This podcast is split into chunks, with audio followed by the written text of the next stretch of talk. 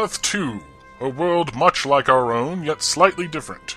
There, young and old have joined forces to battle evil, the newest heroes joining the champions of the Golden Age, presenting Tales of the Justice Society of America.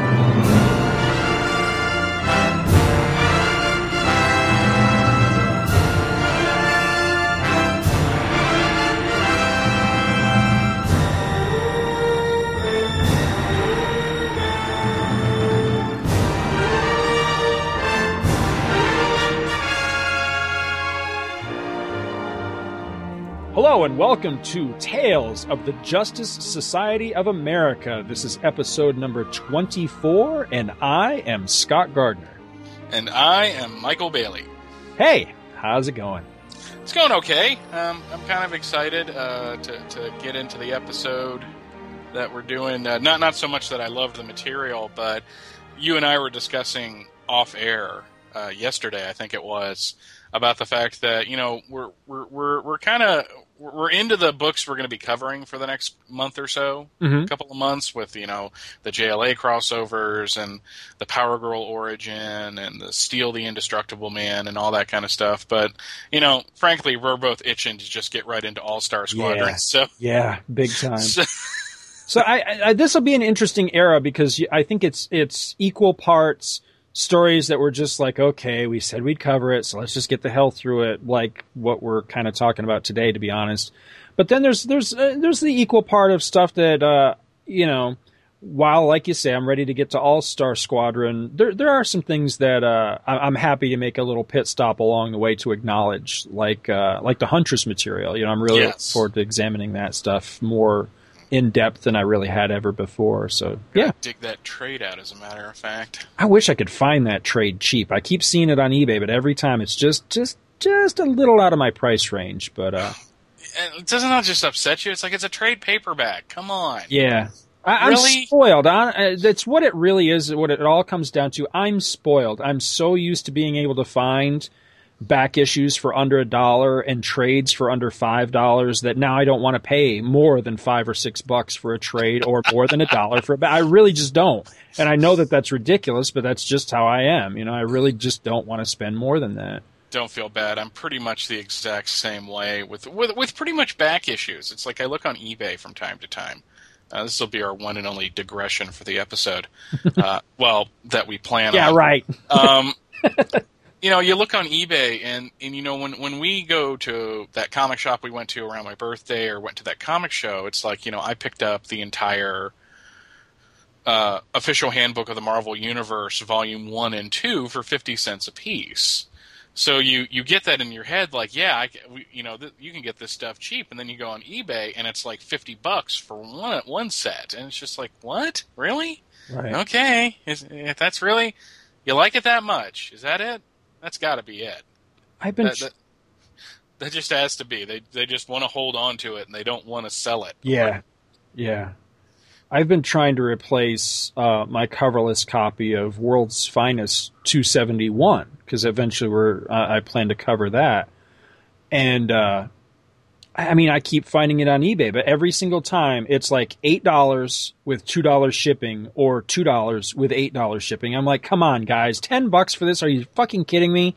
I mean this this is a dollar book at max, right? I mean this is Yeah. something you should be able to find in a in a dollar bin or a 50 cent bin somewhere. I mean, there's honestly, as much as I, I dig some of the issues and all, there aren't really any great back issues of World's Finest. It was really kind of one of those throwaway books. You know what I mean? So give me a Yeah. break. You know? Yeah, like 10 that, that whole story with Green Arrow running for mayor.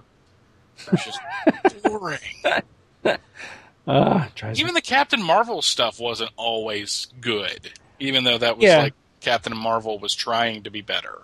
I, I like it uh, mostly for the art, although uh, we still have uh, at least one um, so-called lost episode of Back to the Bins that that'll hopefully air one day. That I did with Thomas DJ, where the the issue I brought to the table was the uh, origin of Captain Marvel Junior story that was retold in World's Finest uh, with art by Don Newton. Man, that was, Ooh. that's solid. That's really solid. Wacky but solid. So. Wish they would get that second showcase out so I could see that crap. Yeah. Oh, is that in there? Oh, Uh, yeah, oh, yeah. it, it should be. Yeah. It, it, it, they don't have a second Shazam showcase. They have a first one, and it did like the like the first twenty five issues of the of the Shazam with one magic word series. yeah. And I got to tell you, I've tried reading it three times Yeah. now. It's I cannot good. get past issue three. It's not good. It, it's not until they they late in that series. I think it was like the last two issues where they suddenly took like, a, okay, let's make this a little bit more serious. I hate to say darker, but it was a slightly darker turn, and uh, and that led into that stuff that was in like World's Finest. Well, and well, probably dark. Like Batman the animated series was darker than the 1979 Right. Batman animated Yeah. series. Exactly. But yeah, I, I misheard what you said when you said they need to get the second trade out. I, I yeah, they they really do because I'd buy it. I really would, even with Yeah. my modest income. You're because those issues are impossible to find because the print runs were so low. yeah. So I would totally snap that up though if they if they did a if they did a um, showcase that collected all those cap stories from World's Finest. I would totally buy that. So, are you listening, DC? Yeah, yeah, like they'd listen to us. After Yeah, right, after all the- after all the FUs we've given them lately, yeah, that yeah, they're Well, like screw those guys. Well, oddly enough, Captain Marvel provides a nice segue into He the does. First, uh, the first books we're talking about today. We are going over, starting with this episode and ending with next episode, because there's a total of five stories to discuss. Right. Um, the Justice League, Justice Society crossovers that took place after All Star Comics number 58 came out. Now, there's a lot of history between the teams and there really is. You know, going back to Flash number 137 when the Justice Society got back together again. And I have the trade paperbacks, and thanks to Scott, some copies of all of these crossovers. The problem is, is that the first couple, while awesome in idea, because it was like the first time this happened, some of them aren't all that good. I hate to say it, but it's true. So we're using the excuse that we're covering J- the JSA from All Star Comics number 58 and going forward as an excuse not to not to have to go back and go through those books. I mean, some of them were cool, but really, like the trade that I'm using today for the books that we're covering, I have uh, it has the crossovers from Justice League of America number 123 and 124. And that was the one where Cary Bates became a supervillain. Oh yeah, And it's it's an interesting idea, I'll admit, but it's not a very good story. yeah. I'm I wasn't a big fan of those ones where they started to come to Earth Prime. Earth- yeah, which was the Earth that that was supposedly like the Earth that we really live on, and yeah, I, I- know what they're going for and all that, and I appreciate them within the context of their time period. But yeah, now they just read kind of painfully. I think. I just, you know, I, I know that Stan and Jack and John Byrne has carried on this tradition as well. You know, used to throw themselves into issues of the Fantastic Four. You know, Right. just to. eh, But you see, on that, I feel I don't. I I mean, I realize it's probably out of ego, but it's also was a way for this fledgling comic company called Marvel, even though Marvel had been around as Timely and Atlas. You know, it was a way to kind of ingratiate themselves to the fans. You know, it's Right. like, hey, we're going to show you the people behind the scenes. By the 1970s, it just seems kind of egotistical that Cary Bates and and uh, what Elliot Maggin got thrown into the story. It's just like, really, you guys are writing this series? Well, I remember reading some of those as a kid because uh, one of those issues, I'm not sure which one it is, but one of those was one of my earliest comic books I ever read as a child. And I remember just being absolutely lost. Who who is this guy? Because I there's a there was a disconnect to me that this was actually one of the people that was the creators of the book. It just somehow I didn't understand that or didn't get that reference as a kid. And so, yeah, it I don't know. I guess that that first impression has been a lasting impression that it just doesn't fit. You know. But the uh, the first one we're going to be talking today, talking about today, uh, is the. I guess the overall story could be called "Crisis on Earth S." Mm-hmm. even though that's the title of one of the particular issues, and it stretched out from Justice League of America number 135 to 137. Uh, 135 has a cover date of October 1976. We do get a roll call, which is kind of awesome right there on the first page. Uh, the JLA roll call is Flash, Green Arrow, Green Lantern, Hawkman, Superman, and special guest Hawkgirl. The JSA roll call is Batman, Flash, Green Lantern, Johnny Thunder, Robin. yeah, I'm key- yeah. The the Johnny Thunder hate comes back, folks. You're going to be hearing it all through this, all through the notes on this one, and uh, Wonder Woman, and the legendary heroes of Earth S, Bullet Girl, Bullet Man, Ibis the Invincible, Mister Scarlet, and his sidekick Pinky. Give me a minute. I ever I, I read it, I laugh. I can't say it without laughing. And the Spy Smasher, Spice water. Spice Water. uh, plot and continuity by E. Nelson Bridwell. Words by Martin Pasko and Dick Dick, Dick Dillon and Frank McLaughlin uh, did the art on this one. And we're going to really try to rein in our opinions on Dick Dillon. No, we're not. Screw No, we're not. So- I'm not going to rein myself in on Martin Pasko either because this needs to be amended. Instead of saying words, it needs to say too many damn words. So we begin with a prologue Armageddon, T minus 24 hours. King Kull, Lord of the Beastmen, who looks like most of the guys you see at like freaking the the Atlanta Motor Speedway or, uh, or Brave Stadium about midsummer when they're not wearing a shirt and you're like, dude, you're wearing a sweater. Cover that shit up or shave it. Um, travels via a quote unquote chillingly bizarre vehicle to the Rock of Eternity. He attacks the rock with his Topar beam, which slows the molecular motion of the gods themselves. Mercury manages to escape as Kull lands his craft and begins to rant about how his people were killed by the Cro-Magnons, who were apparently the slaves of Kull's people. So I'm guessing, even though they're called submen, that Kull is a Neanderthal, I think so. Yeah. kind of like Vandal Savage. Yeah, these yeah, they are so similar characters. I'm I'm surprised that they haven't just been melded into one character at this point. to the point that when Kull was on uh, Brave and the Bold uh, in the Booster Gold episode, Yeah. uh, Rachel's like, "Is that Vandal Savage?" Yeah, yeah, exactly. My kids said the same thing. Isn't that Vandal Savage's origin? So uh, it was, but they used it for King Kull. Even though, uh, unless he, I'm not familiar with the character. He's one of my blind spots because I'm not really overly familiar with the, you know, the Fawcett-based characters. But anyways, Kull swears to commit the same genocide against humankind. Unknown to Kull, the wizard Shazam! sends a mental SOS to Mercury and puts a plan in effect to stop Kull. So we get chapter one: Gather ye heroes while ye may. Uh, sorry, I'm having flashbacks to um, Dead Poet Society. Green Arrow and Black Canary are busy stopping a train robbery when Arrow is suddenly taken to what I assume is JLA headquarters because damn it if they never explain that by Mercury. On Earth 2, Batman out of retirement for the evening for an awards ceremony, and Robin chit chat in the Batmobile when suddenly Wonder Woman, Flash, Green Lantern, and Johnny Thunder appear.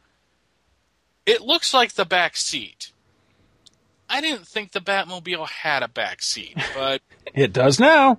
for the yeah for the purposes for the purposes of this story, the Batmobile of Earth Two, which looks kind of cool, um, has a back seat. Before Batman and Robin can react to this, Mercury ap- appears, makes a few modifications to the Batmobile, and suddenly the Batmobile is flying through space with Mercury standing on the hood. He does make an awesome hood ornament, though. But you can't see beyond him. It's Well, like, you know- dude, Put some pants on. Good God, there's children present. You know what would make this the greatest Batman story ever, though, is in that moment where Batman's like, "What the hell?" as he turns around and all those guys popped into the bags back seat. He's not over. watching the road at all, and he totally should be running over like a bag lady crossing the street or something. I would And love then, that. and then and then it just cuts to all of them like surrounding the bag lady and Robin's like going, Oh my god, oh my god, oh my god, oh my god. Just drive away, dude. Just drive away. It's okay, it's okay. We can make look at look we can make it look like the sports master did this. We can we, you know And then she haunts him forever. Thanks for the ride, Batman. that actually reminds me of the the Rick Jones tell all book that I came up with like 10 15 years ago while working late one night about how Captain America and Nick Fury and Thor killed a prostitute one night after going to a skin bar and how they drop a soul gem so the cops will think it's Thanos. And Thanos gets arrested on Titan by like a 1970s era New York squad car. oh, Oh man, when you work third shift, dude, sometimes yeah, your mind you goes think to of, strange, strange places. Yes, I'm very familiar with it. I did that shit for a year and a half. Um, read a lot of comics though. Let me tell you that because not a lot of people come into a convenience store at three o'clock in the morning. As Cole rants about destroying Earths 1, 2, and the newly minted Earth S, and you know that it's early newly minted because on the page it's like in bigger letters and colored than anything else. Ibis and his wife, I'm going to say Taya, and since she's really not part of the story beyond that, it really doesn't matter. So, our it- busy I think her last name is Yellow Ribbon. are busy moving their belongings via his ibis stick. Yeah, We're five year olds all of a sudden. Is that your ibis stick showing, or are you just happy to see me? uh, but they're moving their belongings to their new headquarters. Mercury appears and tells the duo that the gods need their help, and in short order, Ibis, Bullet Man, Bullet Girl, Spy Smasher, Mr. Scarlet, and Pinky the Whiz Kid. Yeah, that's not gay at all. it's not so much that it's just you get the feeling that by the time they got to Mr. Scarlet and Pinky that the dynamic duo names had been really starting to run, run thin. right. It's like, well, okay, like right before him was Catman and Kitty. Or the Black Terror, my favorite, absolute favorite, the Black Terror and Tim. You know, I, I'm not one of those guys that that's a, a big supporter of the of the the whole theory that that Batman and Robin back in the day had some sort of homosexual overtone undertone thingy to it. But it's hard for me to look at this splash of Mister Scarlet and Pinky the Whiz Kid and, and not go, oh yeah, yeah, oh yeah, definitely, He was doing him. yeah, yeah. There's something just not right going on there. Yeah, This is the love that dare not speak its name. So- yeah. Um, all of those heroes, though, appear with the other heroes, with the Justice League and the Justice Society, though Mr. Scarlet is curious about where Captain Marvel is. Chapter 2 Crisis on a Lost Continent. Teams are formed, though Johnny Thunder is seemingly left out. Shocking. I know he has a part to play later in the episode, but frankly, if I was forming up teams, Johnny Thunder would be the one to get picked last for kickball. Well, I got to be honest. The thing that Mercury says there about, uh, you know, I'm, I'm keeping you in reserve for a special mission. I really thought he was telling him that just, to make to him make feel him better. feel better. It turns out it's the truth, but I really did get that impression that he was just saying that so that Johnny would, you know. You know, like his special mission is you get to serve the milk and cookies when everyone gets back. I freaking hate Johnny Thunder. Um, on Earth 2, Superman and Wonder Woman duke it out with Queen Clea of Atlantis, which had a different history on Earth 2 involving a race of strong women and frail small men. Penguin, Ibac, and Blockbuster, who is under the thrall of Venus's girdle, which allows Clea to control him, are her minions. Clea manages to get a girdle on Superman as well, though Wonder Woman uses the open source nature of the girdle's controlling powers against Clea, and the two heroes prevail. Basically, Venus's girdle allows any a, a woman to control a man. The problem is, is it allows any woman to control a man. I think Wedding Cake does the same thing. Is that why you have to smash it on the face? Because it's the the full effect of it. No, I mean, what a dumb weapon! What a completely and utterly dumb weapon. Well, this thing will allow me to control you, but it allows the hero to control you too, and that's how Wonder Woman manages to break Superman of the of the effects of it. Is this like Superman? Stop that! Oh, okay. sit, Ubu, sit. Elsewhere, a good dog. Ruff. Elsewhere on the planet, the Penguin and Ibac build Kull's machine, but are interrupted by Spy Smasher and Green Arrow. The heroes manage to take the two villains down, though they don't seem to notice the cloud that Kull's machine has released. Green Arrow, Spy Smasher, Superman, and Wonder Woman regroup in time to see the Densor cloud cause Atlantis to start to sink again. Thinking quickly, Superman uses his super breath to freeze the cloud and then knock it into space. No, he does not throw it into the sun. The heroes manage to get off Atlantis before it fi- fully sinks again, and with Superman whining about not being able to help them. I hate it when Superman does that. It's just like it's like he's trying too hard to convince everybody that he couldn't do anything about it. Because the line reads, "It's returning to its former position beneath the ocean floor. All the Atlanteans will survive in the air of their subterranean worlds. There's nothing I need do to help them." It's like, really, Superman? Are are are, are you saying that to convince us or to convince yourself? Yeah. really. See, Yeah, I- seriously? I didn't. I didn't really read it so much as that he's saying, "Gee, I wish I could help." I, I read it more as him saying that, "Nah, I don't really want to be bothered." Because my my note on it was, uh, you know, Atlantis, according to Wonder Woman, had only recently risen, you know, Yeah. again from being on the bottom of the ocean for thousands of years. So when Superman says there's nothing I need do to help, it's like maybe so, dude, but damn, that's cold. You know, it took these these guys thousands of years to make it back above the waves, and now you just let them sink right back down again. That, oh man, it's it's just oh, it's cold hearted. and that's how the second version of the Superman Revenge Squad was formed. the problem is, is that they go after the Superman of Earth 2, who didn't do a damn thing. So, It's like what, what? Um, Kull, meanwhile, is good and pissed that the heroes managed to cheat him out of one third of his revenge. So then we go to the second part of this in Justice League of America, number 136, with a November 1976 uh, cover date. Same roll call and creative team as the previous one. As a matter of fact, it's pretty much the same throughout.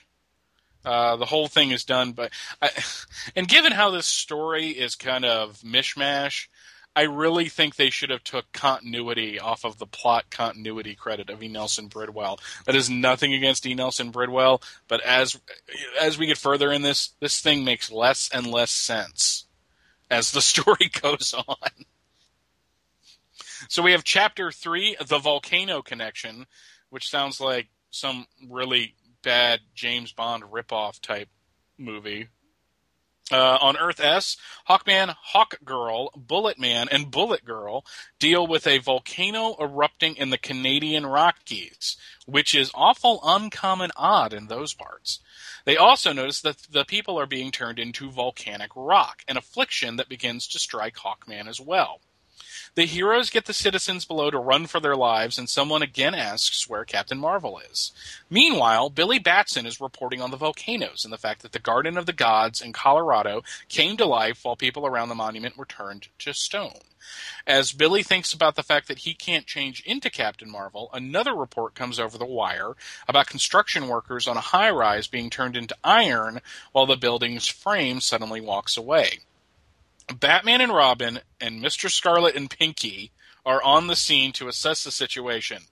And Robin keeps pointing out, I mean, you know, if eh, this is Robin's chance to shine, folks, because if he wasn't giving Pinky shit the entire time they were teamed up together with all the crap that gets dumped on Robin, yeah.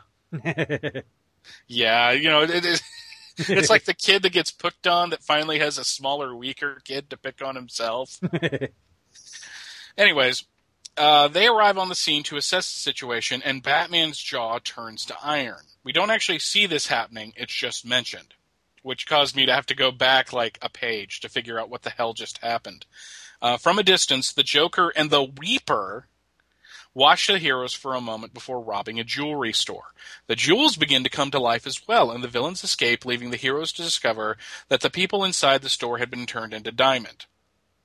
Now, um, just to tell you, somewhere in all of this, half the world that's supposed to be in the daytime is in night, and half the other half that's supposed to be in in night is in day. It's never really made clear when this happens. It just happens. So go with it. They track uh, they track the villains to their hideout, and after a quick battle, defeat them. Though they are still curious about all of the madness going on. The heroes check in with Jim Barr, secretly Bullet Man, who is, who is essentially the Barry Allen of Earth S. And he tells them that the juice in the Joker's button that they thought was causing all of the transformations is nothing but concentrated nitrous oxide. This doesn't explain Batman's jaw turning to iron and Pinky's hair suddenly turning into diamond. Again, we don't see it happen. It's just freaking there. Robin figures that this is all Kull's doing, which Kull agrees with and laughs about how the destruction of humankind is inevitable. Batman and crew are joined by Hawkman and crew. Hawkgirl informs the group about a series of robberies on the dark side of the world, and in short order, they figure out that Dr. Light and Shade are involved. Thinking that the criminals are expecting Batman and his team, Team Feathers and Bullets fly off to take care of the situation. Oh, I forgot to mention that that was all chapter four the sting of laughter, the splash of tears. So then we go to chapter five. Do you know how to pronounce this word?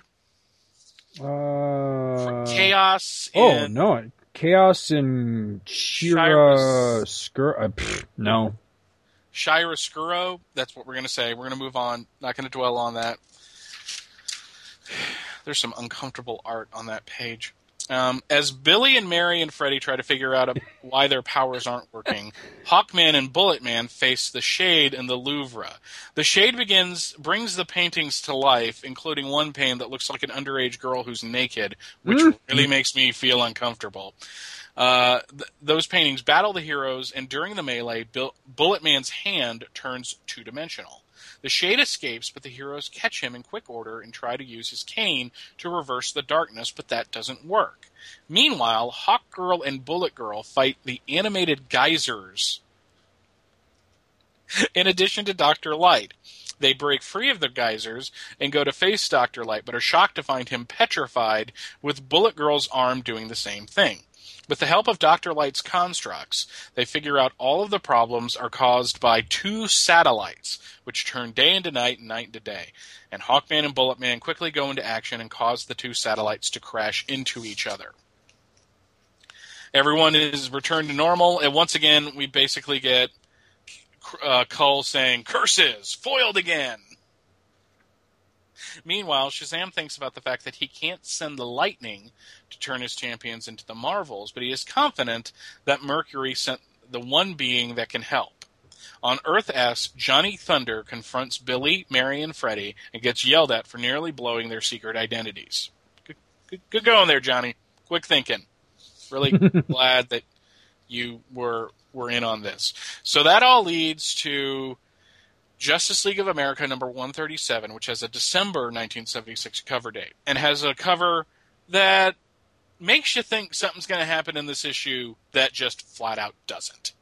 Uh, though, though Batman and Robin really are cheering Superman on in that. Oh, yeah. Batman's totally going, kick his ass, Superman! I love it. So this is Crisis in Tomorrow. Uh, same roll call and credits. Kull uses Mr. Atom to attack Tomorrow, All right. a futuristic domed city. Where is this place? I want to go there. It does kind of look like Logan's Run, doesn't it? it- you know what it looks like? I don't know if you've ever big, seen. Tomorrow. What, I'm sorry? A great big beautiful tomorrow. Yes, exactly. I don't know if you've ever seen. Um, it's called Walt's last film. It was the promotional film he did about his concept for Epcot, and I'm telling you, dude, it looks pretty close to that. When, and I when cannot. was that when was that filmed? Um, let me see. About two, either two weeks or two months before he died. So this was late '66. So it's very possible that Yeah. Dick Dillon took out those designs and just kind of used them as I'm seriously thinking so. Yeah. Okay. I mean, not not, not insulting Dick Dillon on that. No, no, I think it's awesome. Yeah, it's just it, it's just possible that that was the inspiration for this. I think So- that's great. I hope it. I hope it really do, does turn out that that's the case because I think that's very cool. Um, Mr. Atom, by the way, is a giant robot that fought Captain Marvel. Mhm. I didn't bother going into who the Weeper was because who gives a shit?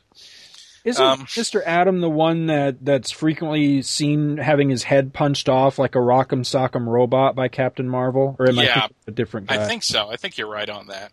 Again, Captain Marvel, like like old like older Captain Marvel, the stuff from the Golden Age and the stuff from the '70s, I'm not as familiar with. I mean, I could talk about them all day long from Crisis onward. right. Me too. But, Yeah. uh, but anyways, the two Flashes, the two Green Lanterns, and Ibis and Mercury rush in to fight the giant robot, but are powerless to to both defeat Atom or penetrate this mysterious black aura which seems to infect Ibis, Hal, and Alan.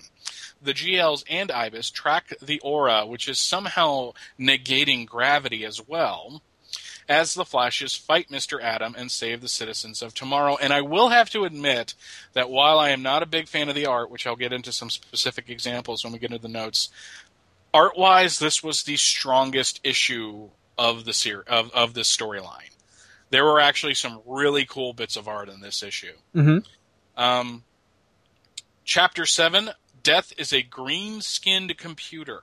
After saving an airplane, Hal, Alan, and Ibis track the aura to a ship manned by Brainiac, who uses his barium effect to turn Hal into, into a skeleton. And, you know, I understand what barium is, but when I think of barium, I think of the time I had to do a barium swallow Yes. to uh, to check out what's wrong, what was wrong with my stomach. And if you've never done this, folks, it's horrendous. It's awful, and you'll be shitting white for several days after that. But anyways, awesome. Ibis arrives, and the two defeat Brainiac and realize that Brainiac is causing the black aura, and the robot is forcing the Flashes and Mercury to run as part of some sinister scheme. Hal smashes the consoles, which control the aura, and the two GLs find that the machine is speeding up the Earth's rotation and realize that it is powered by the speedsters. Chapter 8 When Titans Clash. The aura disappears from Atom, but that doesn't help the Flashes all that much when he knocks out Ibis and steals his stick and leaves.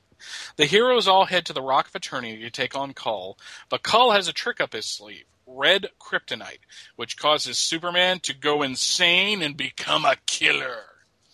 As Superman starts to go batshit crazy, Johnny Thunder uses his Thunderbolt to change the kids into the Marvel family, and they all head to the Rock of Eternity, and the final battle begins, with Captain Marvel taking on Kull. Outside, the Green Lanterns try to pelt Superman with green kryptonite, but somehow he is immune. Captain Marvel realizes how to save Superman, because he is vulnerable to magic, and rushes towards the Man of Steel, taunting him. He says the magic word Shazam! which snaps Superman out of his plaque towel, and the heroes lock up Kull, and everyone goes home. Oh. That's the end, folks. It was Yeah. like a lot. Ah, man, you know, I have to admit there are some good points to this story. There really are. Yeah, there I- are. I like how they teamed the characters up and how they decided which villains to use. Except for Blockbuster, Ibac, and Penguin, it's like you had the Joker and the Weeper. You had Shade and Doctor Light. That's kind of cool. And you had, you know, the Batman and Robin teaming up with the Batman and Robin wannabes. You had Hawkman and Hawkgirl teaming up with Bulletman and Bullet Girl. You know, the two Flashes, the two Green Lanterns. You know, that's kind of cool. You know, Superman and Wonder Woman teaming up, which is not something you really saw all that often. Right. Of the super the Superman of Earth 1 teaming up with the Wonder Woman of Earth 2. So that's kind of cool. And I got to admit there is a certain charm to this whole thing. Oh, uh, Mr. Atom and Brainiac yeah. that's actually really clever. So on a plot level, this story has a lot going for it because it's kind of interesting. You know, it's a very typical team up between these two teams. You have a big villain that is causing a ruckus now on three worlds. And the heroes have to team up to fight him. And they, you know, you get to see heroes you've probably never seen before, especially with the Earth S heroes. Because I doubt a lot of, uh, like your mainstream comic book fans of the, of the 70s knew who the hell Spy Smasher was or knew that there was a Bullet Man or Bullet Girl unless they like read all in color for a dime or something like that. Right. So all that's really cool. The but when it comes down to it, this story is a lot of vim, vigor, and pep that goes absolutely nowhere at the end. Right. And essentially, it's like, I've got all these plans. Oh, they defeated me. Well, I've got these plans. Oh, they defeated me. Well, I've got one. Oh, I'm done. Yep. I mean, ah. And Kull isn't a very good villain. I'm sorry. He's not like the strongest villain they could have chosen. I'll tell you one thing though, he's got to be one of the most bitter villains Oh, I can recall because how pissed off would you have to be that it actually requires the death of humanity on three different Earths in order to settle your grudge, you know? Yes. That's a serious mad on right there. Uh, but my, my main problem, and I hate to say this because you know we get accused of uh, of picking on certain artists, but man, I am just not into Dick Dillin's art. No. It's very serviceable. It does what you know. It's got some good composition to it, but the the final product very often is wooden.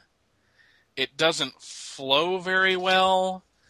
I, you know, it's like the last issue had some really good moments. Uh, there, there's a page of the two Flashes running along in that final issue to save people in tomorrow, and it's a really awesome looking page. You got Barry Allen catching somebody as uh, Jay Garrick is running along, keeping stuff from crushing people, and Mister Atom looks good. And then, and and two pages later, you have Green Lantern, Hal Jordan, trying to break into Brainiac's ship, and suddenly he's turned into a walking skeleton.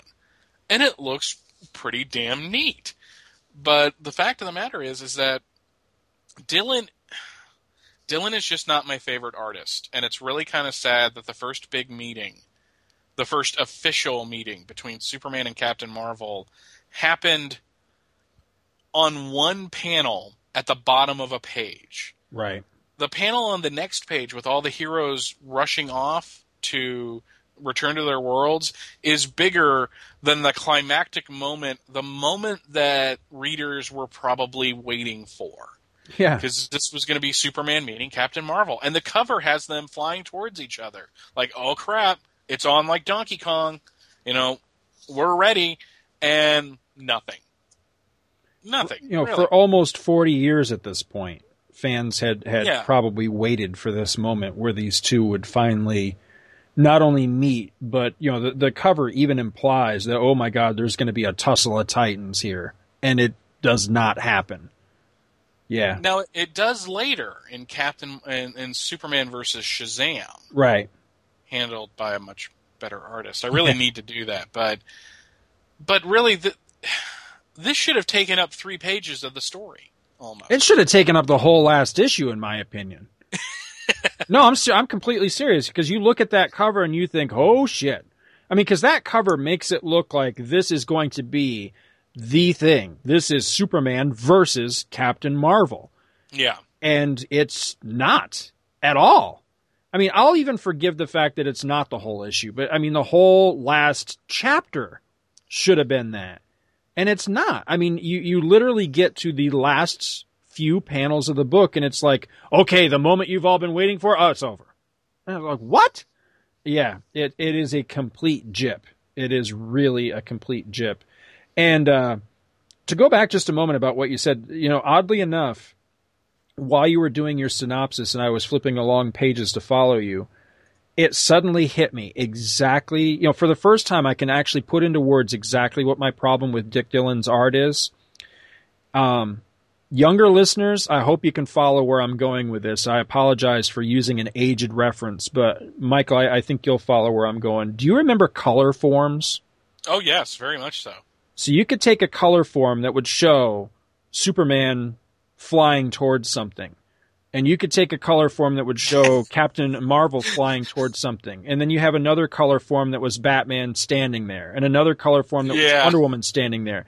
You could make a picture that looked pretty cool, yet it didn't really flow and it wasn't terribly dynamic, but it was a representation. All the characters are there and they're all doing sort of something, yet it doesn't jump and look fluid and in motion and uh, quote unquote real like uh, say like a like a Rich Buckler or Yeah. Jose Gar- uh, Luis Garcia Lopez uh, or George Perez or somebody like that. That's my problem with Dick Dillin. It's serviceable, but serviceable isn't always all that great. I'm sorry. I'm sorry. I'm sorry. Yeah. Flash, the two flashes saving a city.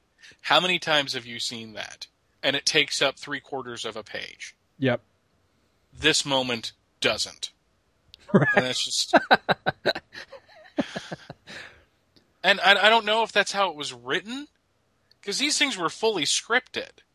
So maybe it's not Dick Dillin's fault so much as the people writing the script. And like, it's all. okay, I this is going to seem like a really weird analogy, but I'm like the king of weird analogies. When I was a kid, I would always get really frustrated when I had to write my name on like a little like you know tent paper that you put in front of you to say who your name is Right. because I'd be really careful to write my first name, but by the time I got to my last name, I realized I made I took up too much room with the first name, so the last name has to get squished in. Right. That's what this feels like. It feels like, oh, we have all these awesome things to end it. Oh, it's the last part. We got to have it done really quick and get out of there. I think a lot of stories from this period of comics feel exactly that way, where Yeah. where they got to the end and they realized, ah, shit, I've only got a page and a half left. I gotta I gotta just wrap this up. I think a lot of them do. I, I'm I'm completely serious about that. So, not the worst of the meetings by any stretch of the imagination. No. There were some real clunkers before this, and it is cool that Earth S got introduced. I Yes. mean, I those characters are at least interesting looking. I, I'm not going to say Mister Scarlet and Pinky are, because I think I really can't. I can't get beyond those names, dude. I, Mister Scarlet, not a bad name. Not a bad name at all. You know, but they had to keep the color theme going with his sidekick, didn't they? And what is a lighter version of red? It's pink. I wonder if You know- the uh, House Un-American Activities Committee ever gave them a hard time. It just reminds me of that. Just reminds me of that South Park episode where Big Gay Al gets kicked out of the Scouts, and they and, and they they send in like the really big, you know, macho football coach type uh, scoutmaster to head the group, and he's talking to one of the dads. He's like, "Well, you know what else they say about kids? They're all pink on the inside." I mean, it's just like, is that? I hope that wasn't the inspiration for this. I, I hope no, no. Oh my God, you're wrong, dude. I am really wrong, but I will say this as my final note on, on the whole thing, outside of the fact that Johnny Thunder sucks. Um, Hey, come on! Now. At least he was used to good effect at the end of the story because the Marvel family couldn't become um, their superhero selves without him. no, they became Captain Marvel and Captain Marvel Junior, the the one superhero that can't say his own name, and Mary Marvel because of the Thunderbolt, Right. not because of anything really Johnny Thunder did. It wasn't it wasn't even Johnny Thunder's idea. right. So, But no, I mean, I, I mean, they're they're they're attached. You know, they're they're one superhero put together. If you know what I mean, you know, he, Yeah. he controls the Thunderbolt. So I, I'm not trying to overly defend him because I think he kind of sucks too. But at least he wasn't just like there and didn't serve a function. At least he was used to to some sort of effect. You know, in, in the end. Actually, Dick Dillin uh, predates Ed Benes about introducing a female character and immediately having her ass jut out to the camera. that's actually what he does with Mary Marvel. But no, the one thing I will say about his art is with Captain Marvel and Billy Batson, he kind of tries to do that black dot eye effect. Yeah, I hate that. Uh, my wife could not stop complaining about that when we watched the Brave and the Bold episode with Captain Marvel and Black Adam. She really couldn't. She's like, she's like, what's wrong with him? Yeah, I, I, I, that's one of those holdover things that I wish that they could get past. Is dr- everybody's got to do the CC Beck thing with Billy Batson and, and Captain Marvel, and I really, I'm really tired of looking at that. So stop really it. Hate that, don't you? Yes, I do. Yes, I, I really, really, you know, I, you know, homages are fine, you know. Yeah. But when you're slaved to something and it holds the character back from from And- development, well, when it makes and, the character look different from everything else on Yeah. the page. yeah, I mean, if every character was drawn like that, it would be one thing. Because the Fleischer Superman kind of had that effect too, right? where he was constantly squinting. Squinting. so if you- yeah, So if you put those two characters together artistically, it works because they look like kind of on a similar level. When everybody else has pupils, Oh, you know what there should be, dude? There should be the squinty-eyed Fleischer Superman versus the squinty-eyed um, CC Beck Captain Marvel versus Mister Magoo. That would rule. are, are you really going to have Superman and Captain Marvel fight a guy with a, vi- a visual impairment? Sure, why not? Well, Mr. Magoo's going to win because he'll just stumble into it. That's, Oh, Magoo, you've done you've it. done it again. Oh my goodness. I am going to try to keep my notes brief and concise, but man, do I have a laundry list here. Yeah. And before I start, I do want to reiterate, we do truly love this material, even though we are fully prepared to rip it to frickin' shreds and stomp on it. So here we go. All right, let's see. Since when do the gods live on the Rock of Eternity? I- I- am I was I missing something here? No, I'm They're serious. I, hanging out. yeah, I, I, I when when did that? I mean, I really don't remember that. If, if if I'm wrong and that's been established somewhere else, somebody please clue me in because I really don't remember that. Um, on the cool side, one big plus to this story, I liked Shazam being involved and, and actually being like Mhm. pals with the gods. I like that, and I like that DC has actually kind of kept up with that because there have been several like crisis related stories over the years where Shazam actually played a, a pretty big. He, he's almost like, uh, you know, to use a Marvel analogy, he, he's almost like one of the elders of the universe type of thing at this point. Yeah. He stands toe to toe with like Zeus and you know the Spectre and guys like that. I think that's pretty cool. I I, I like that. Um, my most uncomfortable nitpick of the episode, but I feel it has to be pointed out. Shouldn't Mercury be naked? Because I'm pretty sure that Mercury ran naked in mythology. I, I think so. I'm kind of glad he's not. But Yeah, I'm know. glad he's not too. I don't want to. I don't want to see his uh, his his winged, if you know what I mean. But uh, I'm pretty sure the FTD uh, logo is Mercury, and I'm pretty sure he's uh, bare ass. So, like I say, uncomfortable, but I felt it had to be pointed out. Um, I had to look up Bumper Morgan, which was referenced in uh, issue 135 in the fight with uh, Black Canary and Green Arrow are taking out somebody, and and they both talk about they. He he mentions Bumper Morgan, and she mentions the Blue Knight, and I was like, what the hell are they talking about? Yeah, and I was actually turns out- curious about that too. It turns out it was like this super obscure TV show, lasted like one season, so you know, I I, I'm- guess we can't I- fault it for. I hate when I hate when people try to get topical like that because you know when you I know they they probably weren't thinking hey 30 years later people are still going to be reading this right.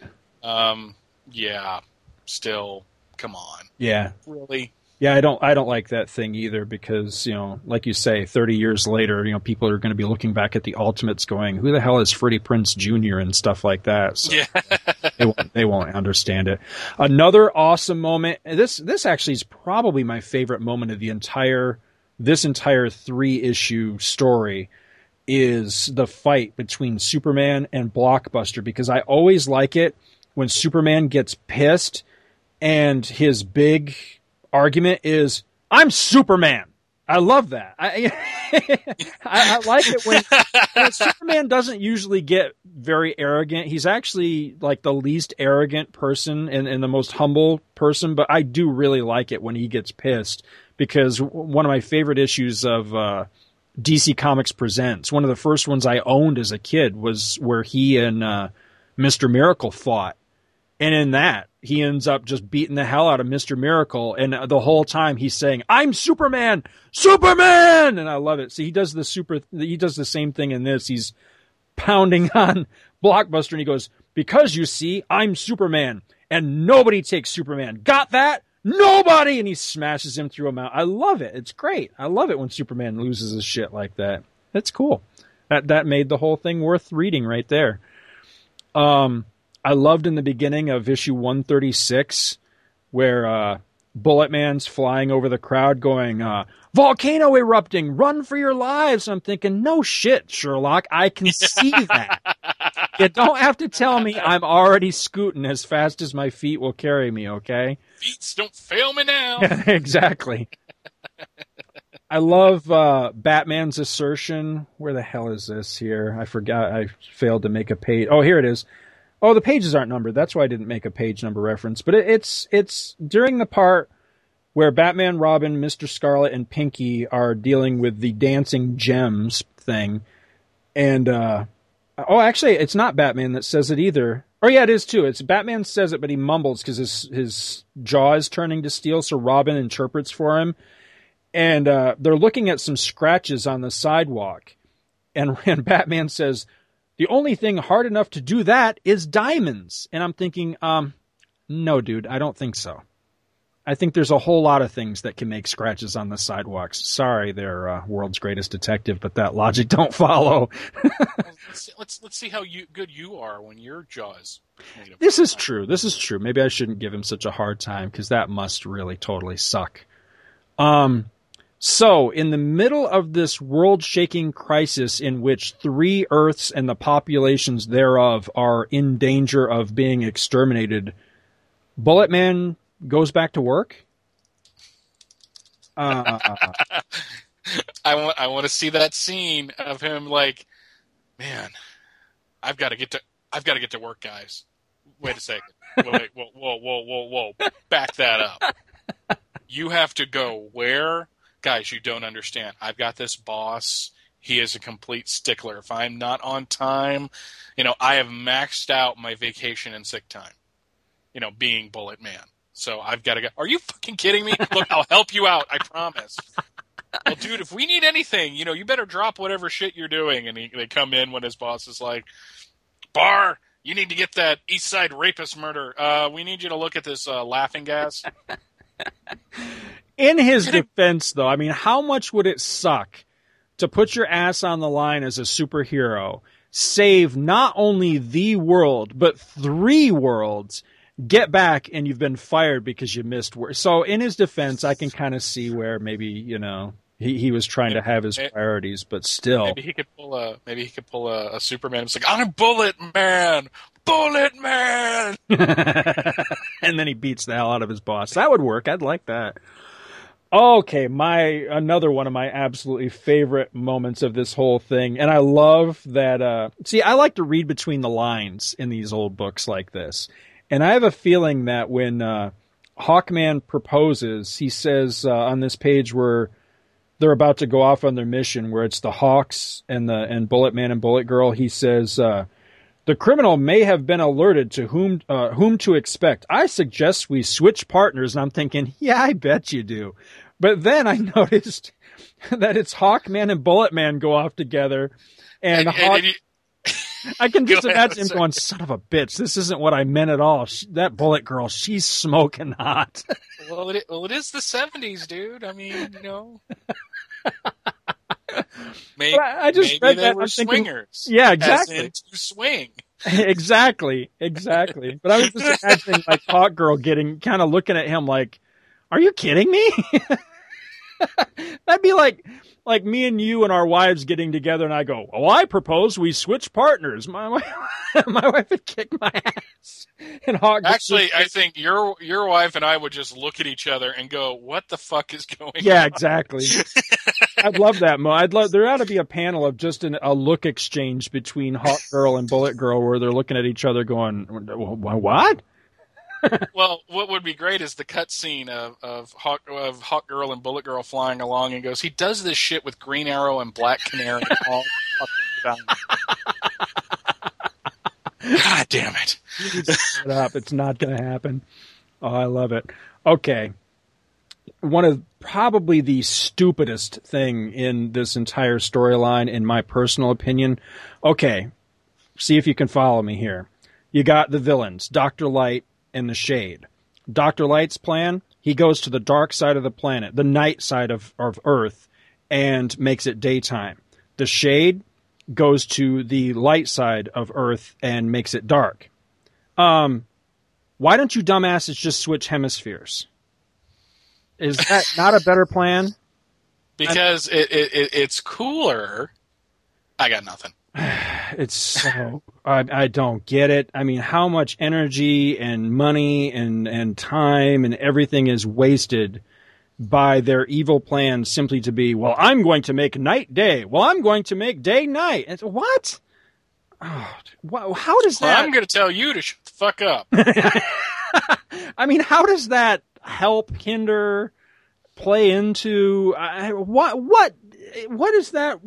What's the importance of it? I don't. I, just didn't understand that at all. it doesn't make any sense. It doesn't That's make any sense. thing. Yeah. It, it, it it's really it's just stupid when you think about it. It I mean, is. it's and and and you know, it may seem like we're not taking into account that this was, you know, a simpler time in comics and this is, you know, when comics were essentially written for for 8 to 10 year olds, you know. Right. And I understand that. And I and I can even get I can get behind that too. I really can. Mainly because you know, I try to judge comics based on the comics that are in the period around them, not comparing this to, say, a Justice League, Justice Society story that would come out today, because that's unfair to do. But even for this time period, for 1976, this is a complete and utter Silver Age plot. Yeah. And DC at this point was really ramping up and becoming more creative in their story ideas around this time period. So it really stands out.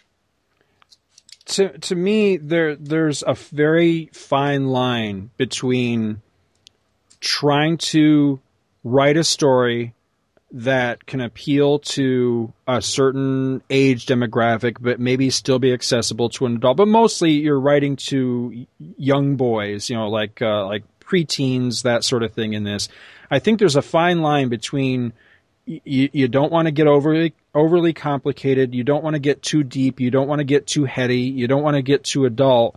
And writing like you think your audience is just retarded. You know, I'm you know I, I'm not trying to be overly harsh with that. I'm just saying this plot with the shade and and Doctor Light just literally makes no goddamn sense at all. It, it's you know, if this were modern comics, I would say that this was the padding out for the trades portion of the story right here, because that's really what it feels like is filler. All right, we need these heroes to do something, Something. so let's just come up with some threadbare thing for them to go fight these guys. But it's when you look at the logic of the of the plan that you realize, wow, there is no logic in this. This is just two assholes doing something really stupid, and the heroes go to bust them up. So yeah Yeah. at least with the other goofy stuff with like the dancing jewels and all that, at least I could see where okay, you know, the the bad guys are wanting to rob the jewelry store. That I I can follow that. Okay, they they want to get rich. With this, what what the hell advantage is there of of making day night and night day? Nothing that I can see other than you're just "Ha, ha, I'm evil. You know what? it doesn't follow. I'm sorry. Makes my head hurt. Oh my god. Okay. This happens a whole lot in in this issue. This sort of thing. How does Bullet Girl know jack about Thanagarian science? She makes some reference about that during the oh, it's when uh, Hawk Girl is being scalded by the geysers. She says something about, you know, thank God that Thanagarian science allows Hawk Girl to survive extreme temperatures or some bullshit. And I'm thinking, didn't you guys just meet like five minutes ago? How does she Yeah. know that? That is repeated several times in this storyline, but the other one that really, really drove me crazy was in 137. Um, Captain Marvel literally lays eyes on Superman for the very first time and says to Shazam, Wait, Superman is affected by magic, right? And Shazam says, well, certainly. And I'm thinking, dude, you just met the guy. I mean, he, they just, there was just a conversation about the fact that, you know, who is this Superman person? You know, not, not two panels before this. And now all of a sudden he knows that Superman's vulnerable. How does that follow? It makes my, it makes my anal retentive mind hurt. It makes it gives me a headache. I'm, I'm glad you followed that up with retentive mind because I was about to get uncomfortable. just to tell you. Is it just me, or does it seem very heavily implied that Kull actually knew what effect the Red K would have on Superman? Yeah, he he, he it, it, was it's an unpredictable. That was the great thing about Red Kryptonite is that it was mm-hmm. unpredictable. It might turn. He might get a lion head. He might turn into a bug. He might get really fat. He might get really old. That's actually what I, I, would really like that in this in this story where you know Kull is thinking I will use this to make Superman evil and fight Captain Marvel and he uses it on it and and Superman grows like an ant head and he's like damn it, damn it, damn it, and that's where the story ends. Ant headed Superman and Captain Marvel shake hands and they become best friends. Um, Billy talks about Captain Marvel as if they're actually two separate beings, and I, I, I just found that interesting. I, I did, um, you have any? That is uh-huh. that's really common though. Oh, is it? If, if there is any inconsistencies with Captain Marvel, it is the argument about what's actually going on with the character. You know, some people are of the uh, you know are, are really and truly of the opinion that Billy Batson is in control Mm-hmm. And, you know, and that's the current characterization is that Billy Batson is Captain Marvel. You read the Golden Age Captain Marvel, and uh, I've read a little bit of this, and I've listened to Bill Jourdain's The Golden Age of Comic Books uh-huh. podcast, and he's talked about Captain Marvel a lot. And Captain Marvel refers to Billy as a separate person. Hmm. So it was like Billy. It was almost like the Rick Jones Captain Marvel. Yeah, that's what I was thinking. Uh, in fact, that's that's why Roy Thomas did that, is to bring that kind of dynamic into Marvel with their Captain Marvel. So, so I wonder I, if the cap of that of that golden age period. I wonder if that was ever explored. Where does Billy go, or where does Cap go? When mm-hmm. they're not the one that's that's you know presented. I don't think it has been, uh, but then again, I haven't read a lot of that. So yeah, me neither. I, I, can't I can't say it from a.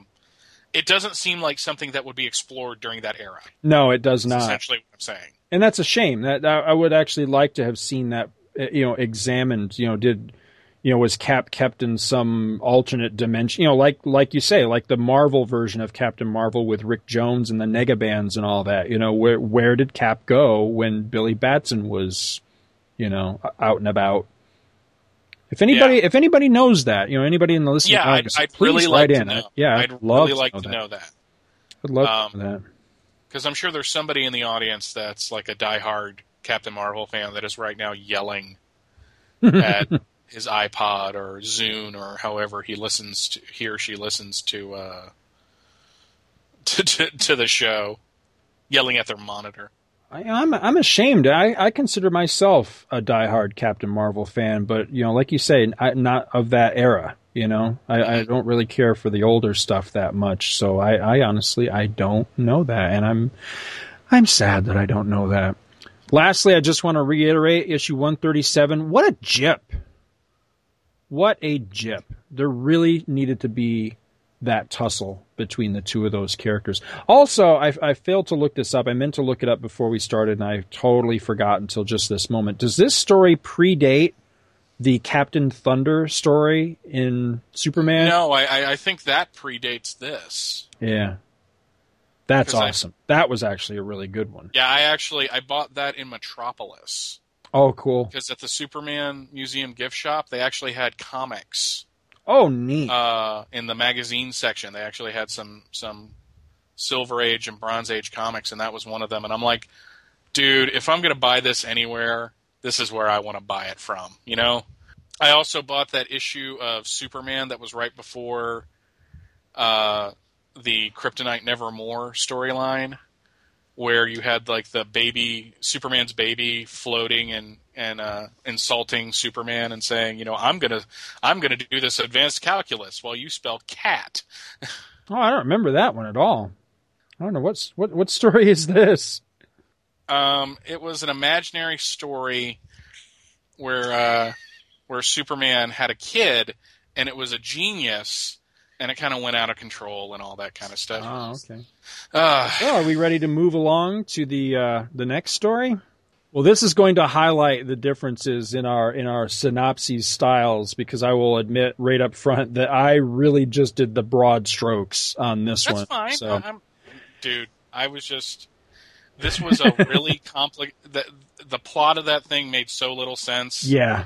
That I really had to. Yeah. So, no, no, you did it. I, am not criticizing. You did an excellent job. I'm just saying that I'm not going to be near so detailed as in like he did this and she did that. I'm I'm really giving you the overview more than anything. so anyway, this is uh this is a two part story. Um, starts in Justice League of America number 147, which is the October 1977 issue, covered by Dick Dillin, that uh, shows Mordru fighting 19 superheroes in the greatest team up of all time in space. I'll leave you to be the judge of that, if that's truth in advertising or not. Written by Paul Levitz, who was actually writing All Star Comics with the Justice Society at the time, and Martin Pasko again. Art in the interior by Dick Dillin and Frank McLaughlin. The story is entitled Crisis in the 30th Century. Roll call for this adventure. This spans both issues. Some of these characters are strictly cameos, by the way, but this is the complete roll call. Representing the Justice Society of America, we have Power Girl, Dr. Fate, The Flash, Wildcat, The Star Spangled Kid, Green Lantern, and Hawkman. Representing the Justice League of America, we have Superman, Batman, The Flash, Green Arrow, Black Canary, Green Lantern, and Batman. Oh, actually, I said Batman already. Representing the Legion of Superheroes, we have Shadow Lass, Chameleon Boy, Ultra Boy, Lightning Lad, Saturn Girl, Sun Boy, Brainiac 5, Princess Projectra, and Wildfire. Synopsis for this is all right, following their adventure in All Star Comics number 68, the JSA are visiting their Earth One buds at their swanky satellite digs. Green Arrow, being kind of the ass that he is during this period, holds up their attempt to return home. And while Power Girl and Superman of Earth 1 wander off for some semi creepy alone time together in the JLA trophy room, a great big hand reaches down and snatches Dr. Fate, Power Girl, the Earth 2 Flash, Green Arrow, both Green Lanterns, Superman, Black Canary, Batman, and Hawkman. That's, uh, I think, a total of 10 heroes.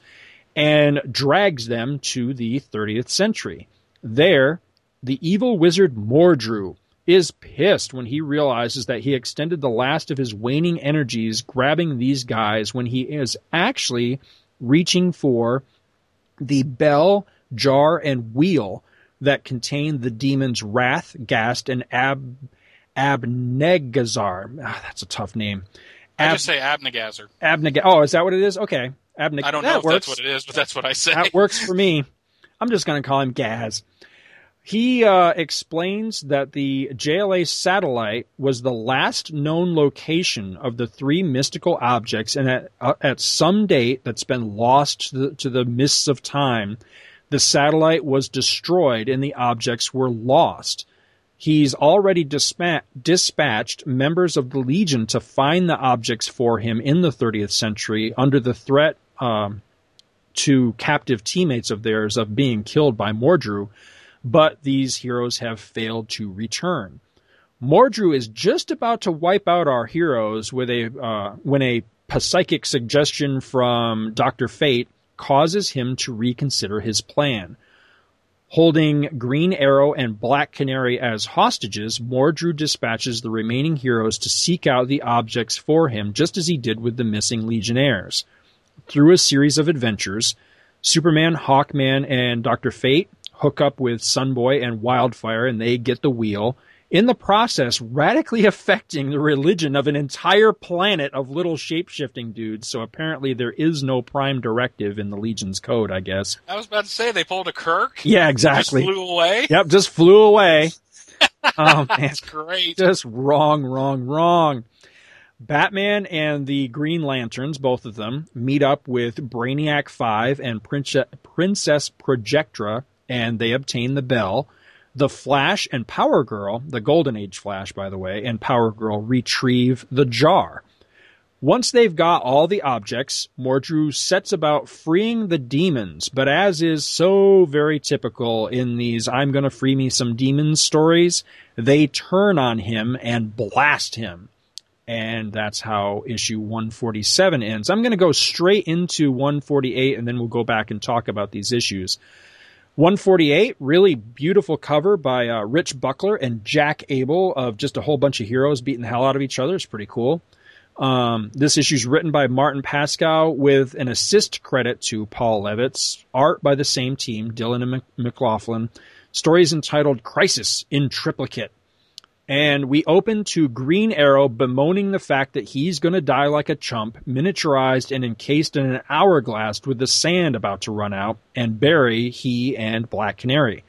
The Legionnaires attack the demons that have just been freed, but they are repelled and sent on a mission to reunite the defeated Mordru's astral form with his physical body. This, this will basically uh, uh, render him powerless, because that's how you defeat Mordru, is you, you bury him, which is kind of strange. But anyway, the demons uh, quickly begin to quarrel amongst themselves about what exactly to do with their newfound freedom. One of them wants to join humanity and the 30th century's new era of peace, just really appeals to the guy.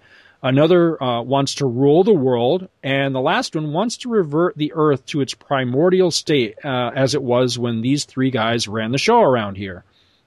They realize that they cannot defeat each other, so they come up with a brilliant plan to have the three superhero teams fight for them in their stead, with each demon controlling one of the teams. Uh, we do get some sort of kind of maybe cool battle scenes um, with all of these heroes just really knocking each other about and everything in the uh, 30th century world, complete with, and this is going to make my friend Adriana Ferguson so happy, giant Legion statues. Because you know what? If I've learned one thing listening to the Super Future Friends is that you can't have a Legion of Superheroes story without giant Legion statues. So score one for this story. to make a really, really, really long story short, the younger heroes, led by Power Girl, figure out that they aren't held in as tight a thrall as the older heroes, and they come up with a plan whereby the teams are locked into a stalemate in their battle, and the demons basically have to go back to actually fighting each other themselves. This works, and two of the demons seemingly destroy each other.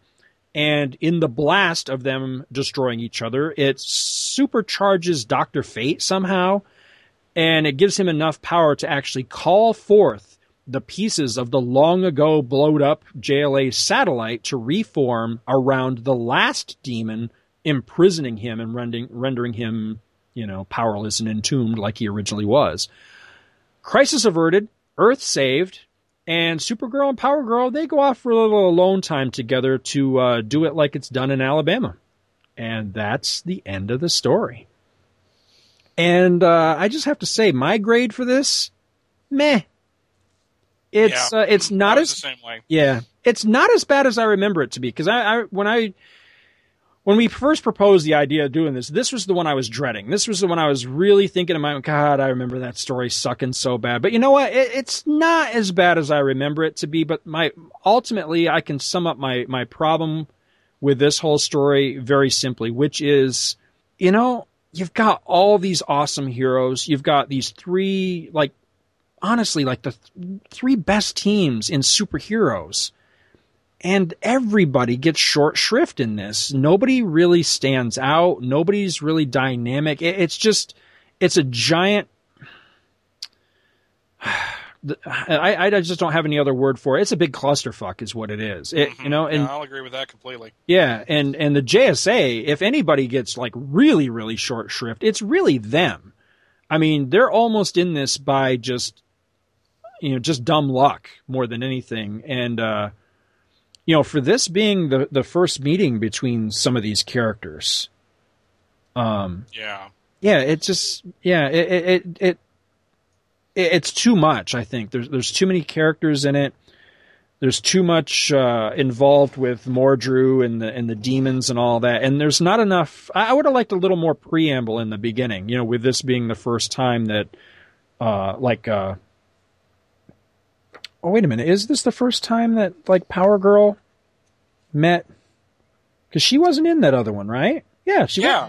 No, yeah. she she she wasn't, and, and and that's the thing. That's that's the first thing that creeped me out about this, is that Power Girl is all over the Earth One Superman, Yeah. and you know, it's I'm really beginning to like this place. It has a much nicer brand of Superman. You know, um, what? Yeah. Did you forget, like momentarily, that the? I mean, okay, technically they're not even related. But only on a technicality. Well, it's a pretty big technicality that they don't come from the same Earth and they don't share the same genes. So, yeah, but but it it certainly does look like she wants to go off so she can put the moves on him. I mean, it comes down to this, dude, and I'm not trying to be rude, but I mean, would you boink your sister from an alternate reality? No, You know, that's what, you know, I mean, it's, I don't see much, yeah, I mean, I, really, technically, yeah, they're not related, but technically, they're kind of related. So. yeah, no, no, I'll I'll agree with that completely. That's just like holy crap on a stick. Um, I think more than anything, I, I think the big uncomfortable thing isn't even really that so much as what does that say about her? I mean, is she secretly harboring a, a, a- a desire to, to, to boink her native Superman as well? That's kind of creepy. well, I hate to say this, that kind of plays into the whole frustration between the two of them, but still, Yeah. You're absolutely right. That that's ex- it's extremely creepy. It's extremely, and and it kind of like I'm glad we didn't get to see this get carried further because if Superman goes for it, then what does that say about his relationship with Kara? You know, and what what he wants. It just brings up all kinds of creepy questions. It does, but you know, at the same rate, I, I can't remember. It seems to me maybe we talked about this before, but I don't know how in depth we got. Would you give Superman and Supergirl or Superman of Earth 2 and Power Girl, would you give them a pass if they had hooked up, seeing as how they They're the only. Oh yeah, no, no, definitely. It, it's you know they're they're the last of their kind. Well, Right, definitely the Earth Two Superman and Power Girl right. uh, were the last of their kind. It really isn't excusable with uh, Superman and Supergirl of Earth One because Kandor's there. And That's just true. like, yeah. but uh, Well, like in But- the end, in the in the pre-crisis continuity, I think the only people that actually died in the destruction of Krypton were Jor-El and Lara, anyway. So yeah.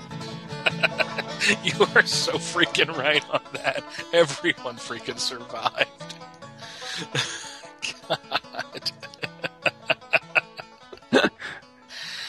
oh man, no, I, I, you know, my notes on this are very, very sparse because I really just honestly did not like the story. Uh, I, I like the Legion. I am not a big Legion fan, but I'm not one of these people. It seems like in comics, if you nine times out of ten, if someone's not a fan of something, they absolutely hate it for some reason. right.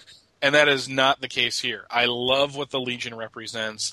I just, outside of the 1989, five years later Legion, I have never found a Legion to really latch onto. Right. You know, like a particular run or a particular era. Um, I like the fact that all three of the teams, it's like we said on a very early episode of this show, I think, they are the Alpha, Gamma, and Epsilon oh yeah. of the of the DC universe. They're the first, the middle, and the last. mm-hmm.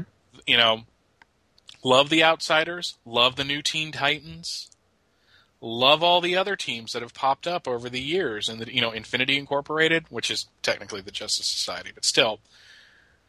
Like all those teams as I do, these are the three big ones because they are the of their of their eras, they are the preeminent superhero teams. Right.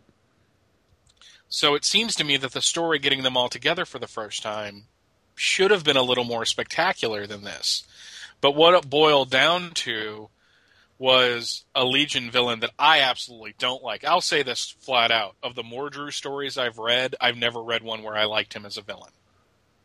I just don't like the character. I don't know why. It's like one of those things where you you see a character and it just completely rubs you the wrong way, Yeah. and you can't really articulate why. I, I really need to read. I remember as a kid reading, I think it's one of those giant oversized, you know, like all new collector's edition or one of those type of books, you know, with the, the great big huge oversize. And it was a reprint of an old Silver Age Legion tale where Mordru was coming for them. And they were so scared shitless by him that they actually went and hid in Superboy's time in Smallville under assumed identities. And I remember thrilling to that story as a child, but I really need to reread it now and see if it's good. But yeah, that story builds Mordru up to where, man, you know, if Mon-El and Superboy are running from this dude, he must be really serious, you know? Yeah, But, uh, yeah. I, I like him just because of that childhood memory of him being built up to be this super badass, but he's kind of a chump in this story. and that, and that's extremely fair. It really is because that's you know you, you always get attached to the things that you thrill to, you know, when you're first getting into comics and the first thing that you really connect to. Mhm. I'm not a really big fan of Abnegazar, Wraith, and Ghast either. Uh, I remember reading their Who's Who entry back when I was a teenager and going, yeah, that sounds like. It sounds like they're a device, not a set of characters Right. They're there for a specific reason, but there's nothing about them to say anything about them. You know, it's Do you remember the promo teasers for Who's Who when it was Yeah. about to come out? They were one of the the promos I remember. I have seen those. Yes, I, Yeah. I don't remember them because I wasn't reading comics at the time, but Oh, I do oh, okay. remember seeing those when I was going through back issues and stuff. That the the Atomic the Knight. Atomic Knights, yeah. do you know who I am? No, Not a goddamn clue. that's why I carry the American Express card. Yeah, I love that. But um, you know, again, not a big fan of Dick Dillin's art, but there are some images in here that are really cool. There is a shot of Batman. Again, I don't have page numbers, but it's from the the first issue. Let me get to that page. It's in chapter three. It's the fourth page of chapter three, where there's just a panel of Batman's cape swirling around him that actually looks kind of awesome. It really does. Chapter three, which It'll be uh, page 23, excuse me. twenty three. Oh yeah. Well, I mean, I, you know, I don't want to give the impression that I think, oh, it just sucks all the way through. No, I mean, like we said, I mean, it is serviceable, and there are some poses and, and different things where it does look very dynamic, but uh, you know, just not not my my style. But yeah, his Batman, his Batman does look really good. I do like the way he uh, he draws Batman. He he gets the, still- the head right for one thing, and I'm a you know you know me, I'm a big stickler for Batman's head looking right. I'm uh I'm still stuck on this dialogue. I'm really getting beginning to like this place. It has a much nicer brand of Superman, you know? Uh thanks, Power Girl, I guess. but frankly, I can't get used to you. You're nothing like my cousin Supergirl. Maybe not, but that's her problem. Uh yes, well uh would you w- would you like to see the JLA trophy room? I'd love to if you show it to me, Superman. Incredible, Black Canary says, and I used to call you a fast worker, Oliver. Chuckle. I guess they got women's lib on Earth 2 too, pretty bird. Poor Star Spangled Kid, he's pissed because he he was he Oh yeah. really wanting to hook up but- with Power Girl. But what I but my thing was when I first saw that she was screaming, it's like wow, Superman went right to like. Man, he doesn't screw around. oh, that's awesome. I didn't I didn't even oh my mind didn't even go that way and it totally should have being an old Yeah. pervert like I am. Just, just like Oh, that's wow. awesome. And you can see like power uh, like Hawkman and, and, and Green Arrow high fiving each other and Batman going, Oh yeah. Need to change that panel of Star Spangled Kid going, "Huh?" Power Girl to him going, "Damn, dude."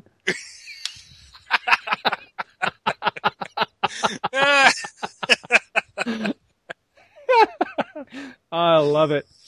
Now, I ju- one thing I really liked in this story was uh, I don't know if this was just dumb luck, happy happenstance, or what, But Mordru tells the story about, you know, one day your satellite will be destroyed and all these pieces will be. That actually Yeah. happens. The JLA Yes, satellite does. does. eventually uh, explode. it- I thought that was cool. destroyed. Yeah, that that was. Uh, you you got to think that they probably were were calling back to that when it finally happened. I, I'd like to think so. I, I would. I would really like to think that they actually, you know, maybe consciously had that in their minds when when that comes to happen.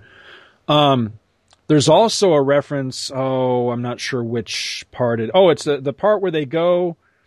Batman and the Green Lanterns go to that planet to get the bell, right? And the Mhm. dudes that run the planet are like, "You can't have the bell. We're using the bell to hold off these dragon things that keep coming eating our people." And the guy says, with every appearance of the dragons. Wait a minute, wait a minute. Let me back up a little bit. In the ages before the bell fell to Vaxon, the dragons would come every, and there's some really bizarre word, Ha- Ha- Ja- Hauzamir or whatever. And the the translation of that word is equivalent to two Earth weeks. So every two Earth weeks, these dragons would come and prey on the people. With every appearance of the dragons, thousands of Vaxonians died, carried off in the monster's hungry jaws. Now, I'm no mathematician, but if thousands of anything were eaten every two weeks, wouldn't they go extinct pretty frickin' quick? Uh, it just depends on you know what they are, really. I guess. I don't know, maybe these Vaxonians like reproduce like jackrabbits or something, but I'm just I'm just saying. Every two weeks, thousands of their people get eaten. It seems like there wouldn't be very many Vaxonians. but I'm just saying. I'm I'm just spitballing here, Mike. Yeah, exactly. Um, let me think. Actually, you know what? That's uh, that's the end of my notes. I really don't have. Uh, Yeah, it's it, it's kind of an un, uneven because we had so much to say about the uh, the previous issue, but it I think what it goes down to is the fact that as much as I can find fault with it, it's a much more interesting story mhm. than the Legion one. Because it seems like with the Legion, you really should have gone all out. Every you know, you should have pulled out every single stop you have. But no. You know what No, else this? No, you're right. They didn't at all. Something else that this reminded me of um, when I finished both of these issues is something I used to like to do in my early days of collecting that I quickly stopped doing, which was I used to like to track down first meetings of heroes. Like the first time, like say, I don't know, just throwing some out there, like Spider Man met Cap, or Yeah. Cap met Iron Man, or, you know, just stuff like that. Now, I'm, I'm referring to Marvel specifically because I very quickly stopped doing that because to the story, they were all so disappointing. I mean, the first time Spider Man meets Cap and like the Avengers and stuff, it's so anticlimactic. They they just didn't make a big deal for some bizarre reason. Not a big deal was made of those early first meetups. These two stories totally feel like that era of Marvel to me. Is that here you have the first time Superman and Captain Marvel are finally face to face, and it's really not that big of a deal.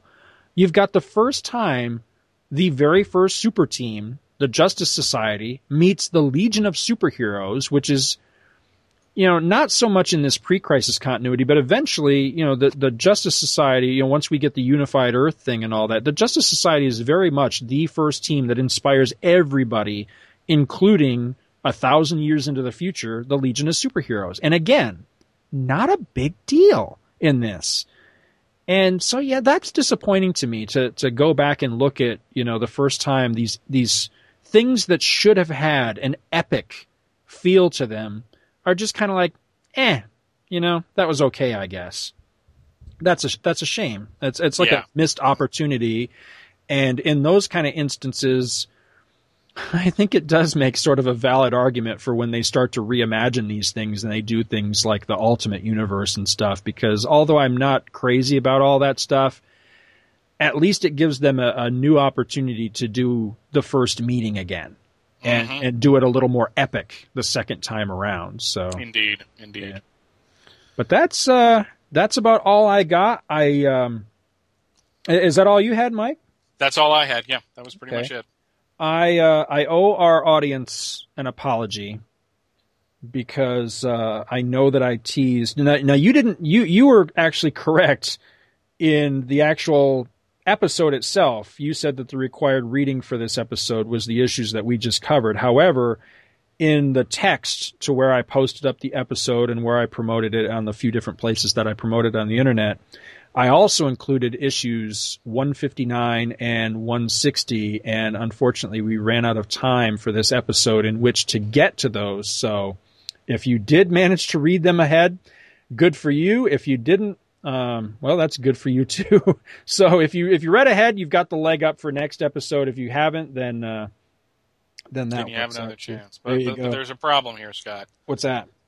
Well, there's a character in 159 and 160 that, uh, well, he he he he- he's actually here to uh, to say something to you. So I'm just going to get out of his way because because because well, he's your favorite, but I, I think Scott Scott, look out! Ah! Huh. Yeah. So Jonah Hex, uh, Scott's favorite character from from from what I gather in, in talking to him all these months, uh, just came in and shot Scott in the stomach. That's uh, that's yeah, yeah, yeah, Jonah. I know it's a gut wound. It takes days to die. Yeah, yeah, okay, yeah, and you got to be on your way. Yeah, look, dude. Sorry we didn't get to your issue. We'll get to it next week. I promise you. You have a nice day there. Bye. He's creepy. It's not just his face too. It's the, it's that voice. It's like it's like somebody's gargling, you know, Tabasco laced nails or something. Ugh. So yeah, I guess I got to get Scott some medical attention. Um, God, how am I to get him into my car? There's a lot of blood too. I'm gonna have to get some plastic. Anyways, uh, if you, if you want to read these stories and can't track down the original issues, they are reprinted in Crisis on Multiple Earths, Volume Four. Yes, yes, I'm taking time out of getting you medical attention to tell them where they can find it. Yes, Crisis on Multiple Earths, Volume Four. It's got a it's got a nice Alex Ross cover on it. So, yeah, gotta get him into my car. Gotta get him to the hospital, and uh, we'll see y'all next week. Bye. Thank you for listening to another exciting episode of Tales of the Justice Society of America, hosted by Scott H. Gardner and Michael R. Bailey. If you like this show, check out Back to the Bins, where Mike and I talk about random back issues from the past. You can find that at www.twotruefreaks.libsyn.com. Scott has another podcast that he hosts with his childhood friend and former personal masseuse and fry cook to Oprah Winfrey, Chris Honeywell, called Two True Freaks, which, like Tales and Back to the Bins, can be found at www.twotruefreaks.libsyn.com. Mike has a few other podcasts that he either hosts or co hosts because he loves the sound of his own voice as well. The first is Views from the Long Box, which is Mike's solo show and can be found at www.viewsfromthelongbox.com. Then there's From Crisis to Crisis, a Superman podcast, which Mike hosts with Jeffrey Taylor, which can be found at both www.supermanhomepage.com and www.fortressofbaileytude.com. Scott and I have gigantic egos, and we love to hear from the listeners. You can reach the show by writing to Tales of the JSA at gmail.com.